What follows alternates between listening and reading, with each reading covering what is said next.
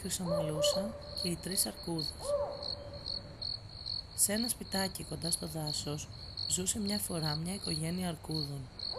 Ο μπαμπάς αρκούδος ήταν ψηλός και χοντρός, η μαμά αρκούδα κανονική και το αρκουδάκι ήταν μικρό και χαριτωμένο. Φυσικά το κρεβάτι του αρκούδου ήταν μακρύ και φαρδί, της μαμάς πιο μικρό και το αρκουδάκι κοιμόταν σε ένα πιο μικρούλι, φτιαγμένο από ξύλο κερασιάς. Κοντά στο τζάκι ήταν μια μεγάλη καρέκλα για τον αρκούδο, μια βελούδινη για τη μαμά και ένα μικρό καρεκλάκι για το αρκουδάκι. Ο μπαμπάς Αρκούδο ήταν πολύ αγαπητός στους γειτονές του και όλοι του έβγαζαν το καπέλο όταν περνούσε. Η μαμά Αρκούδα είχε πολλές φίλες και έδιναν η μία στην άλλη συνταγές για γλυκά και φαγητά. Το αρκουδάκι δεν είχε πολλούς φίλους γιατί ήταν πολύ πεισματάρικο.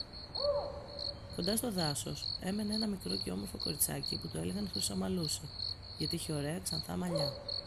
Το αρκουδάκι την καλούσε πολλές φορές να παίξουν, αλλά η Χρυσομαλούσα ήταν πολύ ακατάδεκτη και δεν δεχόταν. Μια μέρα η μαμά Αρκούδα έφτιαξε μια νόστιμη πουτίγκα με βατόμουρα, αλλά δεν τους άφησε να δοκιμάσουν.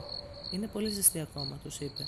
Ώσπου να κρυώσει, πάμε να κάνουμε μια επίσκεψη στο γείτονά μας, τον Κάστορα, που απόκτησε καινούργιο παιδάκι.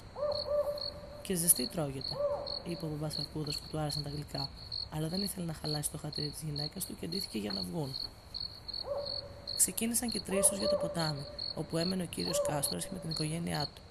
Το αρκουδάκι πήγαινε μπροστά-μπροστά τραγουδώντας. Στο μεταξύ, η Χρυσομαλούσα είχε μπει στο δάσος να μαζέψει λουλούδια. Σε μια στιγμή, χωρίς να το καταλάβει, βρέθηκε κοντά στο σπιτάκι που έμεναν οι τρεις αρκούδες. Της φάνηκε πολύ φτωχό, αλλά είχε την περιέργεια να δει πως ήταν μέσα. Πλησίασε, χτύπησε την πόρτα, αλλά δεν πήρε απάντηση.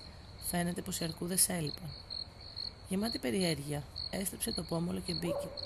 Αμέσως πήρε το μάτι στα τρία μπολ με την πουτίγκα πάνω στο τραπέζι της κουζίνας. Ω, είναι η πουτίγκα που μου αρέσει, είπε, δοκιμάζοντας με το δάχτυλό της. Πήρε το κουτάλι και άρχισε να τρώει. Σιγά σιγά άδειασε και τα τρία μπολ. Τόσο νόστιμη ήταν.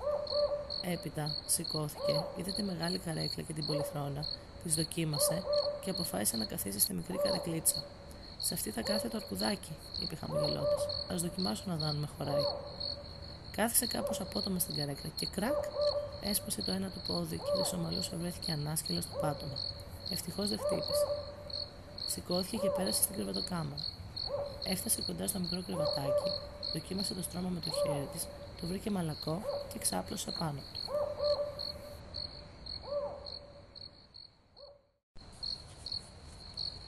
Ήταν πολύ αναπαυτικό κρεβατάκι και έτσι όπως ήταν βαρύ το στομάχι της από την πολύ πουτίγκα, χωρίς να το καταλάβει, την πήρε ένας βαθύς ύπνος.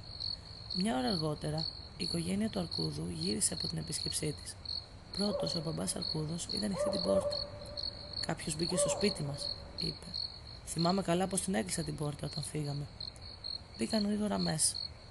Κάποιος έφαγε τις πουτίγκες, είπε ο μπαμπάς.